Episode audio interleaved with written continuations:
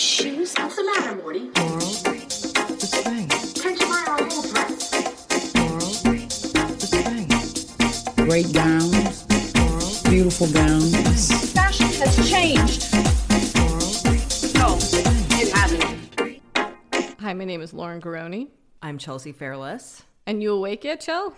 I'm barely awake. I had to get Lauren to make me some espresso. I don't know. Does anyone else have this? Like, does it take you? Sometimes it takes me like four hours to wake up on certain days. I don't know why. It has nothing to do with how much or little sleep I've gotten. It's just like a thing, you know? Uh, this has been happening the last few days with you. Yeah, I go through periods. And then I convince myself that I have chronic fatigue syndrome and start to stress out. And then I go back to feeling normal again in the mornings. I don't know what it is. What is chronic? I mean, I guess it's self explanatory chronic fatigue. How do you not know what chronic fatigue syndrome is? It's like such a popular thing. Or not popular, but like common. Okay. My school bus driver had it actually. Seems like a not the best job if you're chronically fatigued I driving know, but young it's like she could around. do the bus in the morning and then was like done for the day. So you're on the opposite schedule. You can only do things for four hours from the afternoon to early evening, and then you're done. Exactly. Speaking of school children, Oh no! no, I got my car towed for the first time since I lived in LA. oh my goodness! Yeah. I mean, to be fair, I did park in front of a elementary school that was very much a tow away zone, but I still feel victimized by the city of Los Angeles. I thought what you were going to talk about are the school children noises because when you moved into this apartment, they were like, "Oh yeah, a school's across the street," and you were like, "Whatever," because the p- pandemic was going on, and who knew when school was coming back? But I guess they're back, baby. Well, they're not back. That's the thing. It's like when school's in session, it's like I don't think this like shitty summer school where there's like 20 kids hula hooping 6 feet apart with masks on like really counts as this school being open. Ergo, it was unfair that your car got towed. Yeah. And it was at the saddest place, like when I went to pick it up. It was like jail for cars, you know? That's exactly what it is. Well, while you were getting your car towed, I was getting recognized. Oh my God. What do you mean? For the for this? Yeah, someone recognized me for the podcast, complimented the podcast. I don't even this never happened, so I don't even know how to refer That's to it. so as. major. I mean, we've definitely been recognized like from Instagram, like before we had the podcast, but no one's ever come up to me anyway and said that they were a fan. And I don't know how because I was wearing a mask. I was holding my dog. I was uh, this happened while getting coffee, so I thought the conversation was going to be about my dog because it usually is. It's usually like, "How old is he? Where did you get him?" I'm like, "It's a Pomeranian. I don't know how old he is." That's the whole conversation usually. I want to do a frequently asked questions and print it out, but that feels a little passive aggressive and presumptuous. Even yeah, that would be literally psychotic. But what did he say? What? Wait, what were you wearing? Most importantly, I was wearing gym clothing. so you weren't looking your best. I mean, You're like, my body looks great, Yeah. but the outfit left something to be desired. Absolutely. Um, this gentleman was like, Are you Lauren? And I was like, Fuck, I hope I know who this person is. And I was like, Yes. And he was like, I love the podcast. I was like, Oh my God, thank you. And I didn't, so nice. I- Shout out to that guy. I what know- was he wearing? also gym clothing. Okay, so he didn't judge you. Uh, no, it was 9.30 on a Wednesday. But I feel bad for not asking his name because now I'm talking about it on the podcast. I just was so shocked and overwhelmed. He said that he has lived here for four years, and when he listens to our podcast, it feels like chatting with his uh, friends. I mean, London. should we just like straight up hang out with him? Like, what's the vibe? Yeah, shall we? Shall we? Shall we meet at Go Get Em Tiger at West Hollywood again at a at a prescribed time? Um, Please DM us. We want to be friends, and by friends we mean we mostly want to be complimented. love that for you. Thank you. I mean, in and also for you. Maybe you wouldn't have recognized me. Maybe I would have looked too ugly in person compared to like my online presence, you know? You have a voice for podcasting.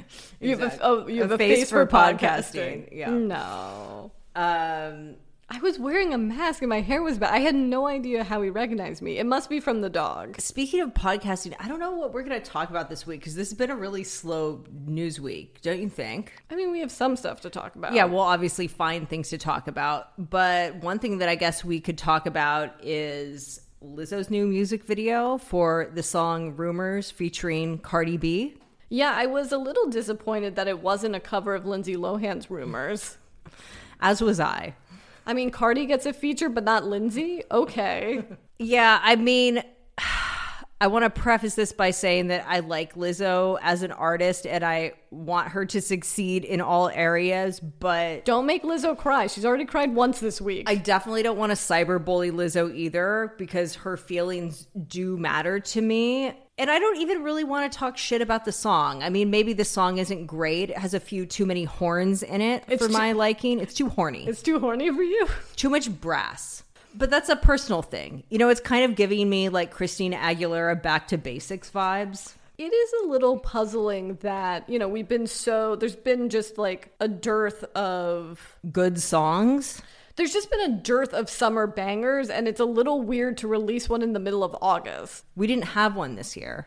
To me, the video was like a complete disaster. It looked like an educational computer game about ancient Greece from the 90s. It did look like one of those interstitials they do between Disney shows in the 90s where it's like, this is what life in ancient Greece was like. Totally. Also, I don't know what ancient Greece has to do with the concept of rumors and like haters talking shit and stuff. Oh, I think Socrates was such a shit talker. Are you kidding me? Such a troll. Well, I guess the inspiration for the video is from the 1997 Disney animated film Hercules, which I never saw. which is like already a terrible reference. We- like, let's be real. We had grown out of Disney by then. We were already watching like Michael Haneke films. Yeah. Lizzo, when are you going to do a piano teacher inspired music video, huh? You want to talk about Brave? Oh, that I would live for. Yeah, it's like the clothing and jewelry was awful. The bodysuit that they made for Lizzo was just like words can't even describe. I mean, even the Grecian dresses, which you would think would be like a hard thing to fuck up, just like as a item of clothing, it's like the cheapest Lurex I've ever seen in my life. It felt a little party city. it felt like they were trying to do Schiaparelli couture on a wardrobe budget and it just didn't work and it did a disservice to the artist in the video although Cardi looked kind of cool but I think that was mostly just cuz she was pregnant and like pregnancy like adds a lot to a thoughty Grecian outfit And also just a, a rap aesthetic in general. I think about the that Grammys where MIA was like eight months pregnant. She came out to rap a verse with yeah like, major Yeah, so major It's interesting because I feel like what Cardi was trying to say is like the titty plate is here to stay. yeah This is an agenda that's been pushed by Daniel Roseberry of Schiaparelli, even though what she was wearing was not Schiaparelli. Yeah, but it was trying to look like that. And because she was wearing Schiaparelli earrings, it I think made it questionable to the average viewer. Could could be. Right, I guess. Although we can obviously tell it's just not. No, it was sculpted by Misha Japanwala, who is an artist who was also behind the cast piece that Cardi wore when she revealed her second pregnancy. So I'm, I'm kind of into that as, as a as a maternity look in general. I just think for such a big single, this really called for some major customs from some major designers. Is this a new feature we should start, which is how we would have dressed them? Are we going to become those people? If okay, yeah, if it was me, I would have gotten a more than two looks. Like there's only two looks in this video that Lizzo has. The Grecian dress should have been like a Versace or like even like a Norma Kamali goddess dress that she's made for 10,000 years. Even Alaïa, even like an Alaïa separate, I could see. And then like the bodysuit could be like a Mugler vibe and then like a third look that's like some sort of Versace Greece vibe. Yeah. But alas, I guess this guess was not my job. This was not our job. I have friends working on productions who are like th- being threatened to be shut down. So like, there's a part of me that's like, I get it. They're trying to do their best, Yeah, of course, but but it's not good enough. It just sucks, you know, like I said, we love Lizzo and want her to succeed. And it sucks when the team drops the ball around an artist, you know? So you're blaming the team. Yeah, I mean, I, I don't, like I said, I don't think the song is, it's not my favorite, but I don't think it's bad. I think she's a great artist. I think the music video sucks. I think the costume sucks. And I think that has an important role in shaping how people think about the song. So it won't be on any of our Spotify playlists coming up. No, I don't think so. But hopefully the second single will be more major. All right, this was like oddly negative. I feel like we should talk about something that we're excited about. Shall we? What? Well, Ryan Murphy continues to keep his neck on the American insert noun here story franchise by announcing American Love Story and American Sports Story. so yeah, so the sports story is about Aaron Hernandez, right? Yes, And then American Love Story is about JFK Jr. Mm, and Carolyn Bessette. Carolyn Bessette. Yes, American Love Story is dedicated to sweeping true love stories that captured the world's attention. So the first one is obviously going to be about JFK and Carolyn Bessette, as described in the press release. What started out as a beautiful union for the young couple, widely regarded as American royalty, began to fray under the stress of relentless microscope and navel gaze of tabloid media. The pressures of their careers and rumored family discord ended with their tragic deaths when his private plane crashed into the ocean on a hazy summer night off the coast of Massachusetts. That's one of those deaths where I remember where I was. Yeah. Do you? I do. I remember waking up that Saturday morning, and I think my mom was glued to the TV, and CNN just was playing that. Yeah. They were presumed missing at that point, but Yeah, I was at a slumber party, and also, yeah, when the news starts, reports started to come in that they were presumed missing. I was like glued to it for hours, and then they were like, "There's the wing." Oh, fuck, that was so depressing. I mean, I was a big, I was a big stan of that couple at the time. I mean, everyone was, but you know, I'm a Kennedy freak, so are you really? yeah. Have you not seen? I literally have like books about JFK Jr. Like, I don't know why. I don't know. In the house? Uh, No, I haven't seen it. I also have read, I may not be a housewives person, but I have read Carole Radziwill's memoir, What Remains, Ah, yes. about this particular event. It, it wasn't her wedding, was it? I think it was her wedding. I think this was debunked. Hold on one second. Or was it her? I think Carol, or was Carolyn her was like her best friend, basically, as I remember. Right. It's been a really long time since I read that. Maybe Carol was just going to the wedding. I don't know. I forget what I forget what the situation was. yeah, no, she got married in, in 94. who's playing Carolyn Bessette? So this is an interesting question because are we fan casting or realistically who would be cast? Because I I do Let's do both. Like for example, like we can't cast Gwyneth Paltrow 20 years ago in this role, right? But I would like to. just DH her. I mean, her husband Brad Falchuk is a producer on this. Just make her look how she looked in like Great Expectations and we're good. Well, that's the whole thing that Marvel does is they have that de aging technology. It's Yeah. very uncanny valley. I think it's especially hard with it girls because it's like Carolyn Bessette did really have something in the way that like Gwyneth Paltrow, a Kate Moss, like that thing. So just to plug in some random ingenue, like almost doesn't really do her justice. Like we need someone with with the correct vibe. So I have three actresses. Okay, All right, the first one is Lili Reinhart, who who's that? she's on Riverdale, but she was also in Hustler. She's the one that always gets sick when she tries to rob the guys at the strip Right, club. right. Okay, okay. Her. So she's blonde. She's the How re- old is she? See, this is the problem. Everyone I picked is in their like mid twenties, which I know is an issue. But like, That's not an issue. uh, so yeah, she's mid twenties. Because didn't. Uh, sorry, I'm just trying to remember the time frame. They she died when she was in her like mid 30s, but they dated for like a long ass time before that. So it's like it would have to start in her mid 20s. I think it works. I think Sophie Turner, who's married to Joe Jonas, she was on Game of Thrones. She's very, Again, I'm like, who the fuck is this? she's very blonde and austere. Uh huh. Uh, and then my third pick, just thinking about how Ryan Murphy likes to keep his stable going, Right. Of the actors that he cast. Jessica Lange. Jessica Lange. Again with DH DH. Jessica Lange would be perfect. Um, Emma Roberts. I mean, no, I know, but definitely not her. I'm just trying to. Th- oh, what Sarah Paulson in Okay. prosthetics? My picks would be Margaret Qualley, but blonde. Ooh, someone because like there aren't that many cool blondes so i think we might need to find a brunette that can dye their hair that Anya Taylor-Joy chick i've Oh. never seen her act in anything she's very good, but she's like now very A list. She she has that like icy vibe she she does. My mom was like, "Oh, Rosamund Pike," and I'm like, "Rosamund Pike is not going to be in a Ryan Murphy show." yeah but also isn't rosamund pike like 40 yeah, she's in her forties. and then my other thought is Elle Fanning. This is Elle Fanning's I'm a big girl now role. I thought about that too, Yeah, I feel like this is a perfect thing for her. She's the right level of famous. but very different features. That's the other problem.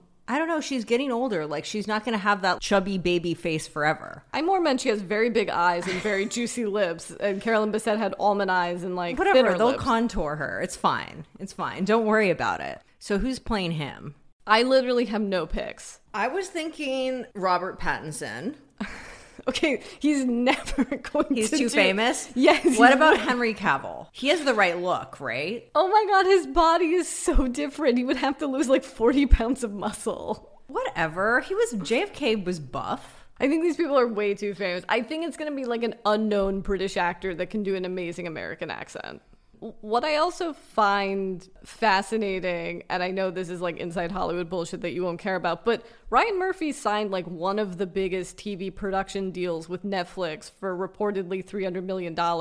But because his kind of most famous franchise, The American, again, as I say, insert noun here, story, So right now he just has American Crime Story and American Horror Story, right. and soon to be American Love Story, American Sports Story. What else can we do?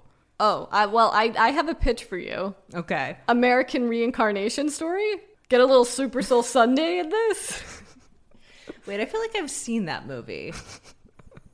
um. Anyway, continue. No, I just find it interesting that like he's supposed to have this exclusivity with Netflix and he keeps making FX shows. Right. He's like, what about this one? What about this one? Well, I get it. I mean, he, as a creator, really does own the concept of an anthology series. Like, it makes sense that he'd just be kind of churning out more anthology series in different genres. But it's weird because, like, the fact that these are American stories, like, is kind of irrelevant. Like, it doesn't, I mean, I guess maybe in the case of JFK Jr. and Carolyn Bessette, that's like more relevant and, like, also the impeachment one. But most of the time, it's like, what does it have to do with anything? You know what we missed? And when I was researching this story, what I saw, they have announced what the next season of American Crime Story is going to be What is it? Studio 54.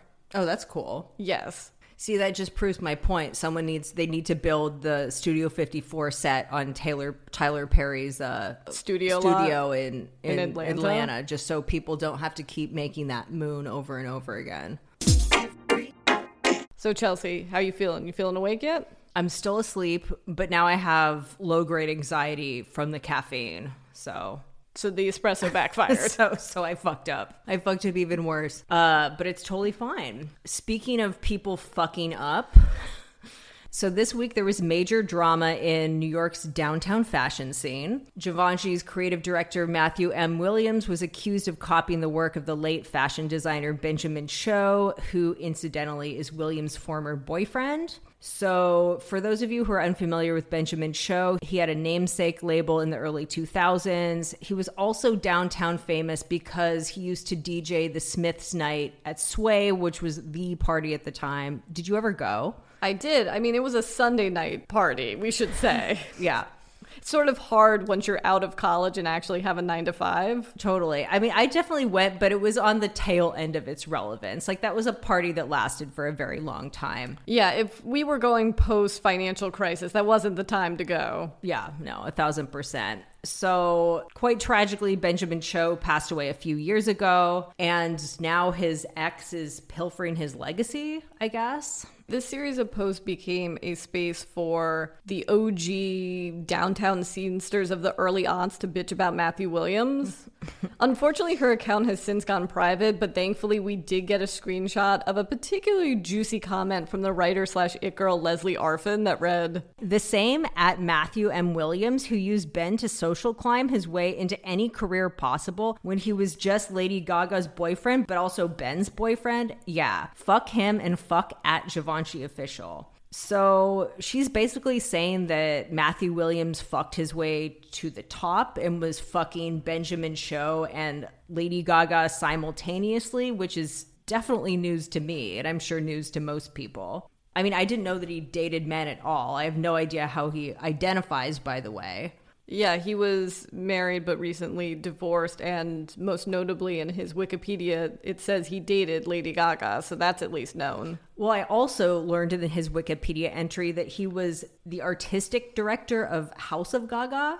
I mean, we all got to start somewhere, I guess. I, I don't know. Yeah. So his story is he got rejected from Parsons.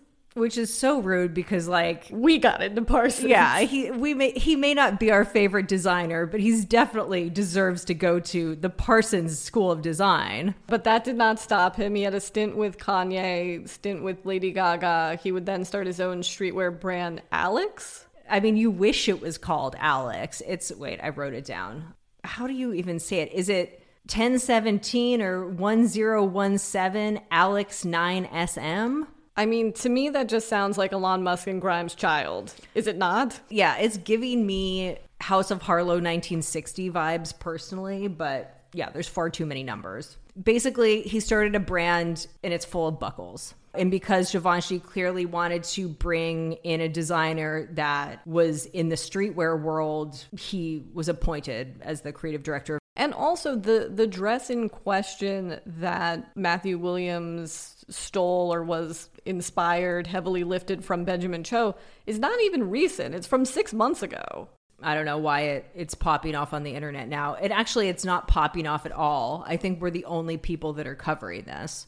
We are aware that this is an esoteric topic that most people listening to this right now don't know what we're talking about, but we feel that it is important because designers can't get away with this. It's not it's not okay.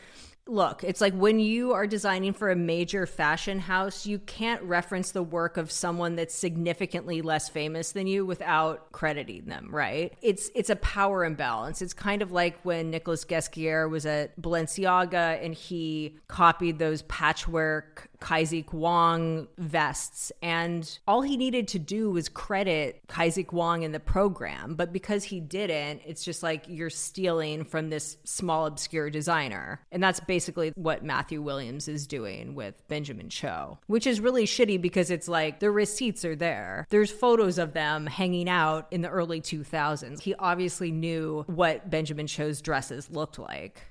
And now you have Chloe Sevigny in the Givenchy officials comments. hashtagging Benjamin Cho. Yes, along with that entire friend group. It's weird too because it's so unnecessary because Matthew Williams could easily have gotten a Business of Fashion or New York Times style section piece about this. Yeah, how I'm paying tribute to my late friend, you know, who was an innovative and underrated designer. But, you know, he was one of those people that had great ideas but just couldn't create a commercially viable line, which is let's be real, most people that are good designers, you know. Yeah. It's a completely other skill set to be someone like Matthew M. Williams. Anyway, rest in power, Benjamin Cho. Your work unfortunately lives on. Non consensually. Well, speaking of more fucked up things that have happened in the fashion industry, the model Carré Otis has come forward with a lawsuit that says she was sexually assaulted by Gérald Marie, Elite Model Management's former European chief. The abuse Otis is claiming occurred in 1986 when she was 17. Since 2020, 11 women have come forward to allege sexual misconduct and rape against Marie, who categorically denies the allegations. I think he's innocent. I don't know about you. If the elite modeling agency sounds familiar, that would be because Julia Haart, star of My Unorthodox Life, now runs the agency. Yeah, we meant to get into the history of Elite when we were talking about my unorthodox life and whatever episode that was. Yeah, uh, Chel- we, Chelsea we was totally too, forgot about it. Yeah, Chelsea was too busy trying to convince me it was a good show. yeah, Elite does have a very dark history. I, I don't even know where you want to, Well, dive in. uh, and among one of the darkest details being that several of these rapes occurred in the apartment that he shared with Linda Evangelista when she was gone. Basically. Yeah, when she, yeah. So the model Linda Evangelista in 1987 married Marie, and when these allegations came out about a year ago, she gave a statement saying, "I knew nothing of these sexual allegations against him, so I was unable to help these women. Uh, hearing them now, and based on my own experiences, I believe that they are telling the truth." Which, like, that's quite the subtweet. Yeah, and I guess like Carré Otis is actually going to, or she said that she intends to pursue a civil case against him, which is possible because I don't know if it was last year, a couple years ago, they like expanded the statute of limitations basically for civil cases. I don't know. But in the Women's Wear Daily article about this, I saw a detail that I haven't seen anywhere else, which she's also accusing a model scout named Trudy Tapscott of basically being like the Ghislaine Maxwell to Marie's Jeffrey Epstein, essentially. That she knew what he was doing to girls and she purpose she's the one that placed Carré in his apartment to stay with him. I'm really genuinely curious about the mindset of these women. The models or the model scout who is these putting them weird in the like trafficker madam like it's easier for me to understand the Jeffrey Epstein or whatever than it is for me to understand the Ghislaine or how do you even say her name? I still don't know. Jelaine. Should I tell my story about meeting her once? Get into it, yes. so when I worked at V Files, She I was don't like, Are you a masseuse? Would you like to come to my friend Jeffrey's house? Yeah, I was just walking down the street and the window rolled down. no, I was just We're- like by the way, we're using humor to deal with a dark issue. We're not laughing. No, we really need to like figure out how to pronounce her name though. The fact that I still don't know is crazy. It's funnier to say Ghislaine. It's Jelaine. Jelaine. But tell me it's not more satisfying to say Ghislaine. It is yeah, Ghislaine. Yeah. Whatever. Oh, There's no need to put respect on her name, by the way. You say Jelaine, I say Ghislaine. Go on. So this was maybe like six, maybe seven years ago. I was just working at my computer. My boss comes in and announces to the entire office that Jelaine is here and she is going to talk to you about something really important, which was saving the ocean. she had this nonprofit that was basically like all about like petitioning the United Nations to designate the ocean as its own country so it could be like regulated Right, not ruined by corporations. Exactly, exactly. So yeah, she gave a nice save the ocean speech, and uh, she, you know, shook our hands and and left. Although we did like make a collaborative T-shirt with her ocean nonprofit, which I'm currently just like I have like eBay and Grailed alerts set for it. I haven't been able to find it yet, but yeah, we gave it out at like one of our fashion shows. It was on everyone's seats. Oh my god. And then it wasn't until like years later, like one of my colleagues pointed it out to me, like, did you know that that was that Jelaine was this Jelaine? Anyway, so that was my brush with, and I, I also met Harvey Weinstein too, but that's a story for another time. These people have nothing to do with the story we're talking about, but Elite has had a history kind of marred in, in sketchy behavior. Its founder, Julian Casablancas, I guess, was very aware, certainly by the 80s and 90s, of Marie's behavior. He was even quoted as saying, uh, calling Marie a sleaze who, quote, beats up women and rapes them. I don't know if Casablancas is one to talk, seeing that he at one point was fucking a 15 or 16 year old Stephanie Seymour, depending on which story you hear, uh, when he was still married to his second wife, who would be the mother of Julian Casablancas, frontman of The Strokes. Fuck, I forgot about that connection. I thought he just had a really fabulous last name. That see, that was like that bit of information about Julian Casablancas was lodged so deep in my brain. It was basically next to the plane crash with Travis Barker and DJ AM, which I also completely fucking forgot about, but we'll get into in a bit. Yeah. I mean, it's pretty obvious that while Julia Haart is clearly an inspiring and capable businesswoman, Girl boss. girl boss, it is strategic that they have brought in a woman to be the CEO. I mean, this is kind of the equivalent of if Georgina Chapman was like forced to run Miramax. Which honestly is a movie I would love to see. Yeah, that's a that's a Shonda Rhimes show waiting to happen, absolutely. I mean, and it's very obvious that, like, even on Julia Haart's reality show, it's like they're very consciously positioning her as this woman who's on a one woman mission against misogyny and rape culture and stuff. One six inch stiletto at a time. Yeah, but like there's literally like several plot lines that speak to this theme. And I think that's part of that is like it's interesting for the show, and part of that is part of a broader rebranding of Elite. There's no good transition to do this, but do you want to discuss Linda Evangelista's Hui romantic history? Sure. I mean, Kyle MacLachlan Yes. being the best person she's dated, right? For many, many years, and it's given the interviews with Linda Evangelista and what we're about to tell you with other romantic partners later on, it, I don't understand how they jive together. She seems like a very demanding person. Love Maybe her. Kyle brought out the best in her. Plus, they were both so beautiful at that time. Like, if you just Google like Kyle MacLachlan, Linda Evangelista, Steven Meisel, you will see some truly stunning photos from the 90s. We'll put it in the show notes. They did it one or two Barney's catalogs when that used to be a thing. Yeah, I think they did a couple of them. Yeah, they were a really hot couple. They went to the Met Gala together. Like, that was a really major moment. When the Met Gala was prestigious. It was less prestigious, but it was cooler. It, I feel like it wasn't that hard to get an invite to the Met Gala like 20 years ago. So her romantic life was most recently in the news, which felt like a few years ago, but I guess it was a decade ago because she had a child with Francois Henri Pinault and took him to court for child support. Right. Which at the time she was asking for the most in family court history, which was nearly 50 grand a month. So that's still less than $10,000 a day if you do the math, you know? Yes, Linda Evangelista most famously said, I will not get out of bed for less than $10,000 a day. What I find interesting is the actual quote is Christy and I, referring to Christy Turlington, have a saying that we don't get out of bed for less than 10,000 a day. And she always got tagged with that. But, you know, She tried to drag Christy down with her. But she couldn't. Anyway, Francois Henri Pinault is married to Salma Hayek. Also, he is the guy that owns Balenciaga and Gucci, French billionaire. Yeah. In the court hearing, he said that they only went on seven dates, he and Linda, Linda Evangelista. And when she got pregnant, he asked her to terminate the pregnancy. And she said no. Not this billionaire fetus, please.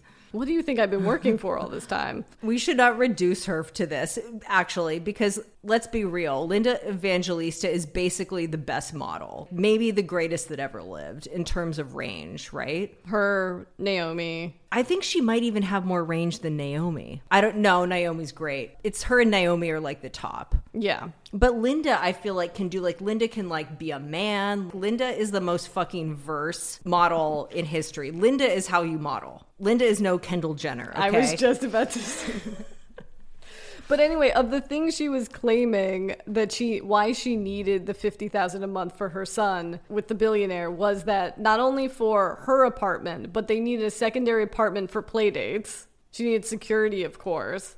And I tried to find documentation of how it got resolved. I'm sure there's some resolution, but I kind of agree with her. Like if he's a billionaire, surely he can afford fifty thousand dollars a month. Yeah, I worked out. It's only 600,000 a year. That's nothing. That's a drop in the bucket. Yeah, that's like rents at the Gucci flagship store in Beverly Hills. She also was with that football guy for a while, whose name escapes me. Fabian Barthez.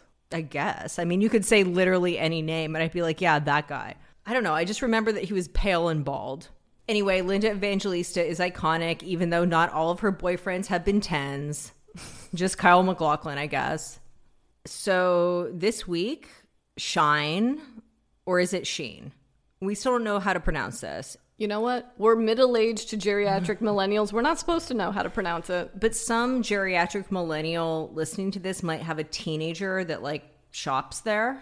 Someone let us know. Yeah. From now on, we're I'm just gonna. gonna call it Shine. Yeah, it's shine, guys. Um, Shine announced this reality competition show basically called the Shine 100K Challenge, which is basically a project runway type thing where they're picking young designers, forcing them to compete against each other, and the winner will get 100K. Well, it's a budget project runway, so there are 30 emerging designers who will then compete to make it down to the final five. Those five will be flown to Los Angeles for the finale. For and a once in a lifetime chance to be mentored by the judges one on one. How bummed would you be if if you got Khloe? You'd be like, "So good American." Yeah, so the judges are Khloe Kardashian, Law Roach, Christian Siriano, Jenna Lyons, and Laurel Pantin, all of whom have been criticized online for participating in this because, as we know, Shine is kind of the worst end of fashion just because their clothes are literally like $7, right? Yeah, and it has incentivize children basically to buy like 200 pounds of clothing. and they copy a lot of young designers. You know, that's another thing that like they're always getting shit for. Yeah, and so the the grand prize winner will get hundred thousand dollars, and then their creations will be showcased during Shine's Fall Winter 2021 virtual fashion show and streamed to millions globally. So all of the judges cross posted the same graphic on Instagram. I only really looked at the comments for Christian Siriano and Jenna Lyons, who both kind of doubled down and are basically like, I'm blocking people and deleting comments oh, and stuff. Jenna Lyons has turned her comments off. I'm not saying that these people should do this. I'm just saying that the amount of money that they must have been offered to participate in something that is clearly this lowbrow must be beyond our wildest dreams. What is your price to sell your soul, Chelsea? A million? Two million? Three Like million? literally way less than that. Yeah, so Jenna Lyons in her post said that, uh, you know, listen, there are a lot of comments about Shine. I appreciate the feedback and everyone getting a chance to say how they feel. The reason I per- participated, if you're interested, is because the entire process was, was designed to support young designers and all the contestants were incredibly talented, passionate, and deserving of a chance of, at winning a 100000 How about you donate some of your fee, which I'm sure was probably closer to a million dollars, and give it to these designers. Like it does feel very Hunger Gamesy that three, 30 go down to five and only one get a hundred thousand Yeah. dollars. Which Look, I'm, I love Jenna. I'm not going to talk shit, but I will say that I don't think that this merited a response from her. I think she should have just turned off her comments. But I think the funniest thing about this is how the how all of these personalities are described in the announcements. Okay, so Khloe Kardashian is a personality and entrepreneur. Law Roach is an image architect, which fine. yeah, well, when I looked closer, it said image architect, but then there was a small copyright single symbol. So I was like, did Law Roach copyright the phrase image, Image arch? architect. He did, Lauren. I looked it up. Okay, I can't prove that it was him because it has been registered to 121259 Inc., which is located in Los Angeles in the area code that's like Fairfax, the Grove, like over Right. there and it's trademarked for personal stylist services, namely evaluating the physical attributes, lifestyle, and fashion styles of others and recommending clothing and accessories to achieve the personal image desired by the client.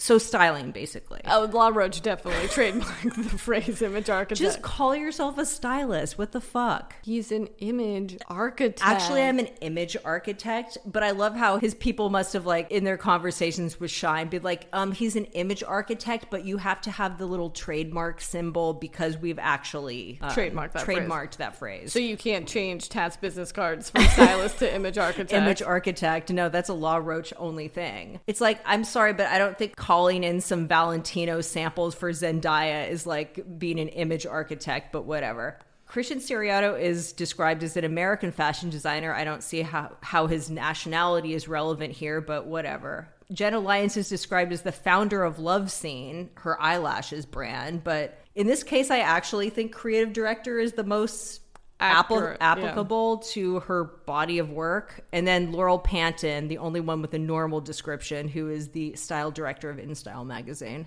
Well, there you go.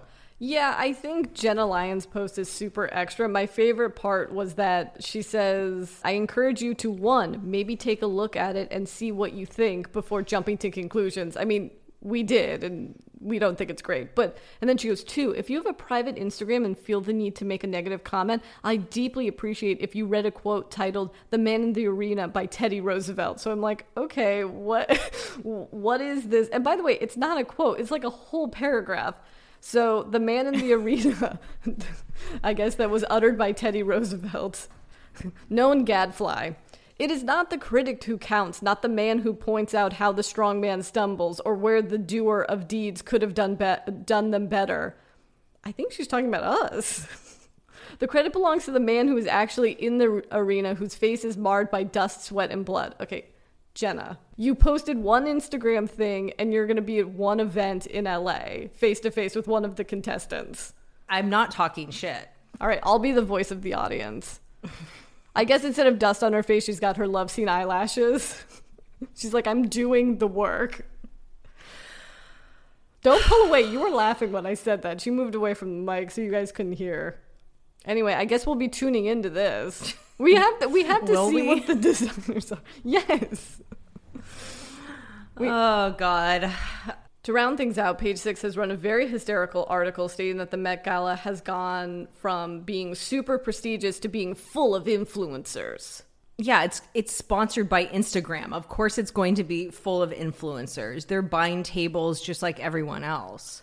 Yeah, and by the way, full of influencers. Allegedly, the two confirmed would be Emma Chamberlain and Addison Rae. Right. As if we've forgotten that James Charles, who might be the original Sin influencer, was at the camp show in 2019. He was also dressed by Alexander Wang. I can't imagine we'll have an exact repeat of that this year, but I just want to see Instagram influencers that I care about there. such as. Like some of the animals. I'm, I'm sorry? Like you know how I follow all those like fat seal accounts? Like I would love to see fat little seals like flopping up the steps of of the Met, you know, wearing little Prada wetsuits. I think PETA would certainly have a problem with that. Whatever.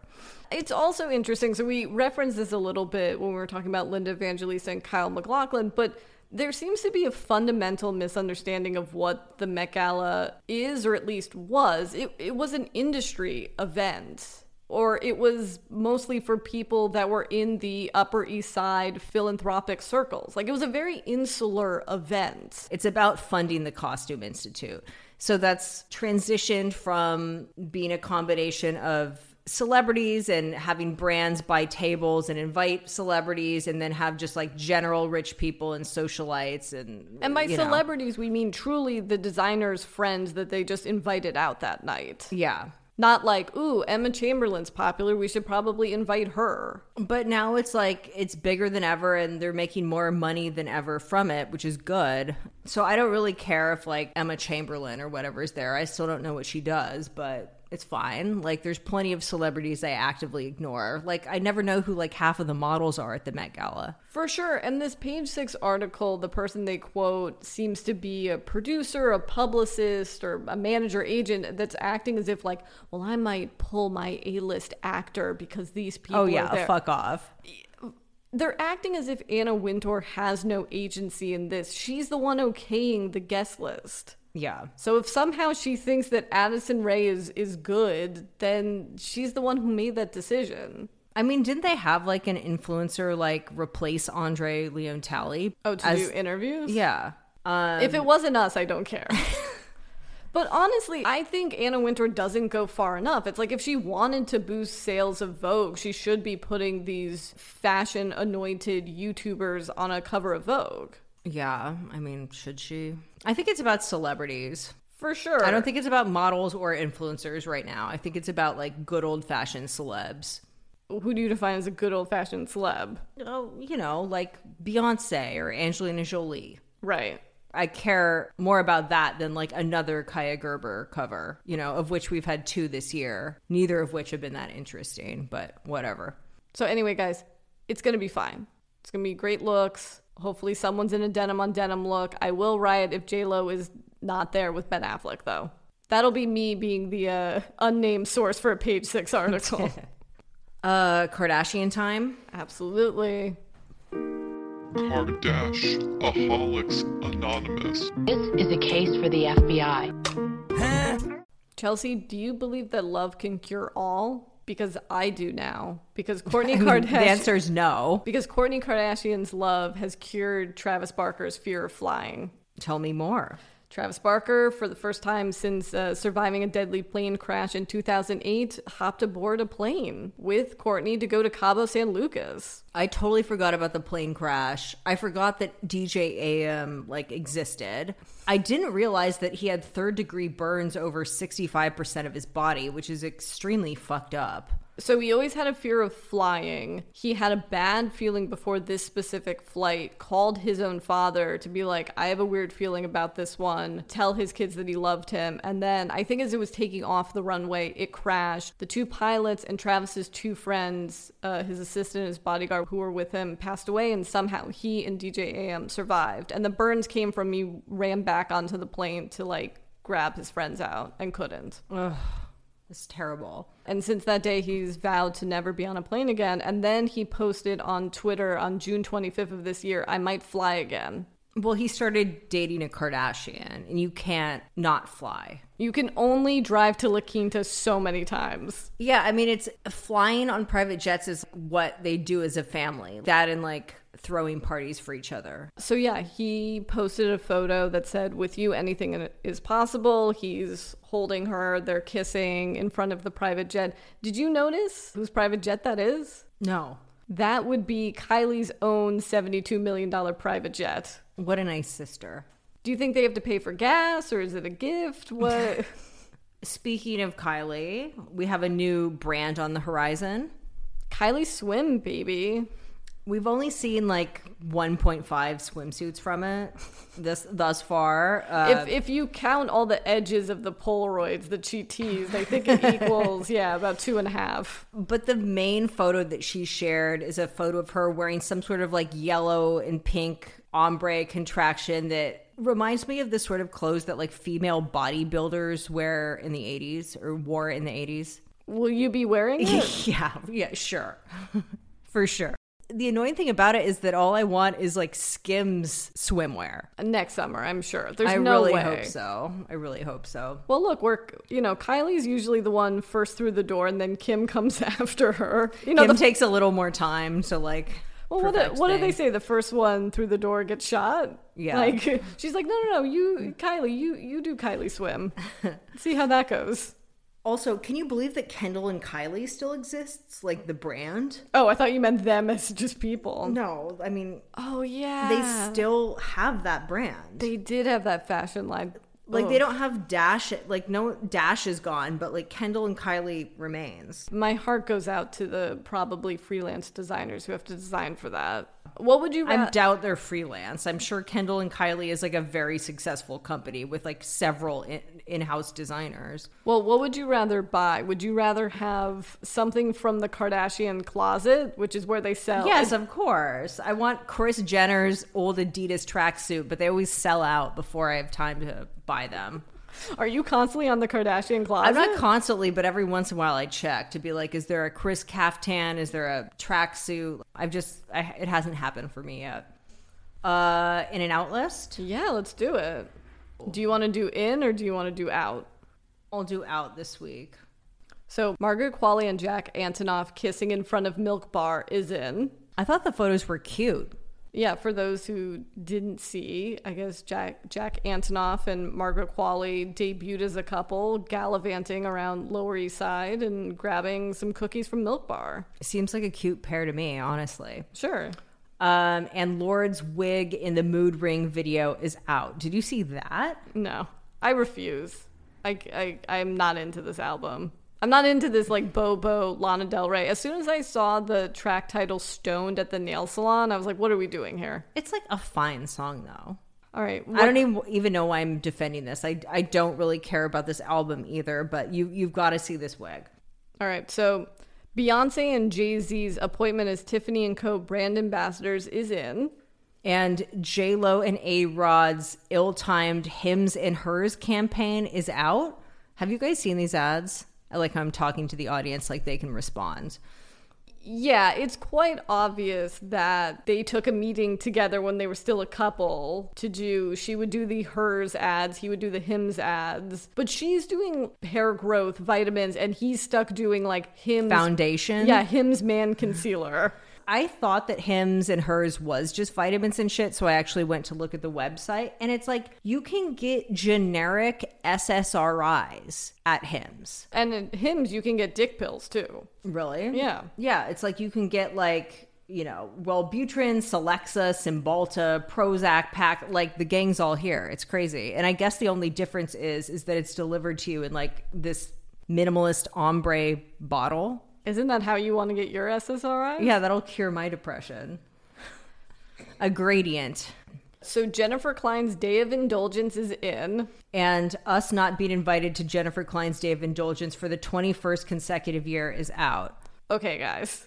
For those who don't live in Los Angeles, I can't believe this event is still going on. It is essentially a gifting suite, but all of these legit celebrities show up to it. I thought Well, who's Jennifer Klein? she's a producer. I for years thought she was a stylist. She's, Well, what has she produced? IMDb Pro. okay, honestly, there are several Jennifer Kleins, but the best that I can figure is she's this Jennifer Klein Okay. that is listed as a producer of something called Everest, which is in pre-production, an associate producer of Pearl Harbor. I don't know which Jennifer Klein she is. There's so Does many- anyone know which Jennifer Klein? honestly for years I thought Jennifer Klein was a stylist. She seems like an affluent woman that would have a jewelry line. Well, because the only other Jennifer Klein who's a producer is a producer of like Celebrity Paranormal Project, a Biker Battleground Phoenix, and like don't judge Jennifer Klein. either Jennifer Klein. Anyway, I thought that gifting suites had gone away. Like this this was something we lost in like the financial crisis or something, and an indulgence that we just don't do anymore. Well, this one is noteworthy because A-list people come to this. Every year. Honestly, it gives Just Jared content for days. Yeah. So Jennifer Lopez was there, Tessa Thompson, Cynthia Erivo, our love from White Lotus, Alex Daddario was there. Eiza González on InStyle, which we'll put in uh, the show notes. There's a very funny photo of Eiza González just sitting in someone's home office surrounded by like Sam Edelman bags or something. Well, the weird thing about it is that it doesn't seem like they're getting really fancy shit. Like this isn't like a Oscars gift bag or something. Like at best they're getting a pair of like J brand jeans. Yeah, according to this InStyle article, it's like Laverne Cox grabbed a bag of sweet treats from See's Candy. Now, look, I would love, I would love free See's Candy. I'm not knocking that. I'm just simply saying it's like, uh, you know, Benefit Cosmetic New Brow Pomade. It's like as if these bitches can't buy their like benefit bronzer from Sephora. What I also love and is so perplexing is most gifting suites are before the Golden Globes or the Oscars and they're at hotel suites. This is in some suburban mom's home in Brentwood. Yeah, it's like almost like an Avon party or something, but with celebs. Having said that, Jennifer Klein, whichever one you are, please invite us. we Yeah, will I- go. I need to come. I need some gifted See's candy. Lauren, ask and ye shall receive. Uh, yeah, we had to briefly stop the podcast because we received a delivery. It was not from Jennifer Klein. It was from Sarah Jessica Parker's wine company. Invivo. We have a nice uh, rosé and a Sauvignon Blanc. I would drink this now, but this is warm. Maybe we save this for next week. Hopefully, we'll actually have Sex in the City news to talk about. Well, next week, actually, we're going to discuss the Sex and the City episode. Oh, we can drink it then. There you go. Thanks, SJP. Yeah. Cute. It came in a little influencer box and everything. Wow, we're really coming up in the world. We're getting recognized. We're being sent things. Yeah, please send us free alcohol, whatever it is. We We're down. We'll drink it on the podcast. Yeah, and we'll give you a shout out. All Uh, right. especially if there's any like nice like natural wine companies that want to like A pet nat. send me a pet, na- send me a nice skin contact vibe. Moving on.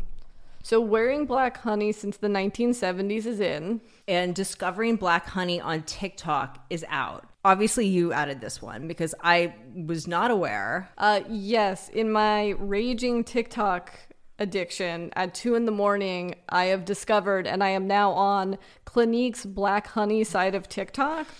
so a bunch of Gen Z people are finally discovering the OG kind of lip balm, lip gloss that is black honey. Which is a truly iconic product honestly we are not getting paid to uh, Discuss it. discuss it but it, it it really is fabulous i associate it actually with well a my mother because she wore it and that's how i discovered it and b madonna because she wore it on the cover of ray of light Oh.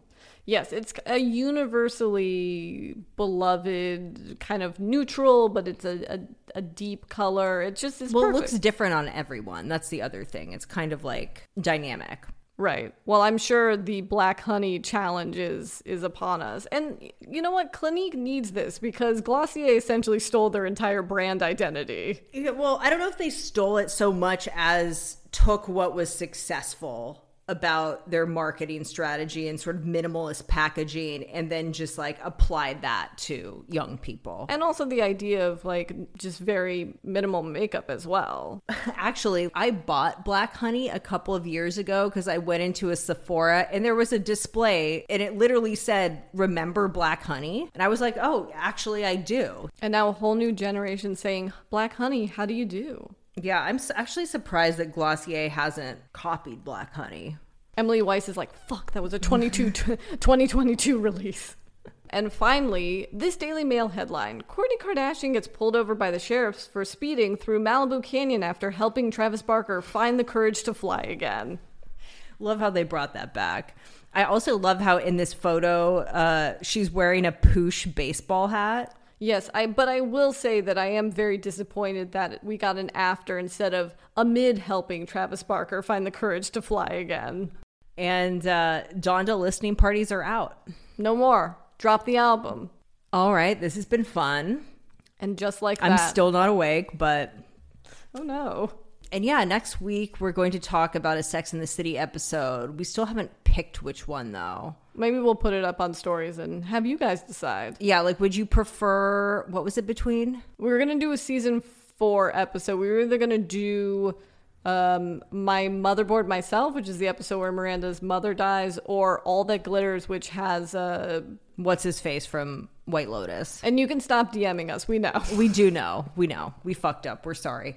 Anyway, thank you guys as always for listening. Thank you to our new fan. And thank you to Sarah Jessica Parker for this bounty of wine. We know you personally sent it to us.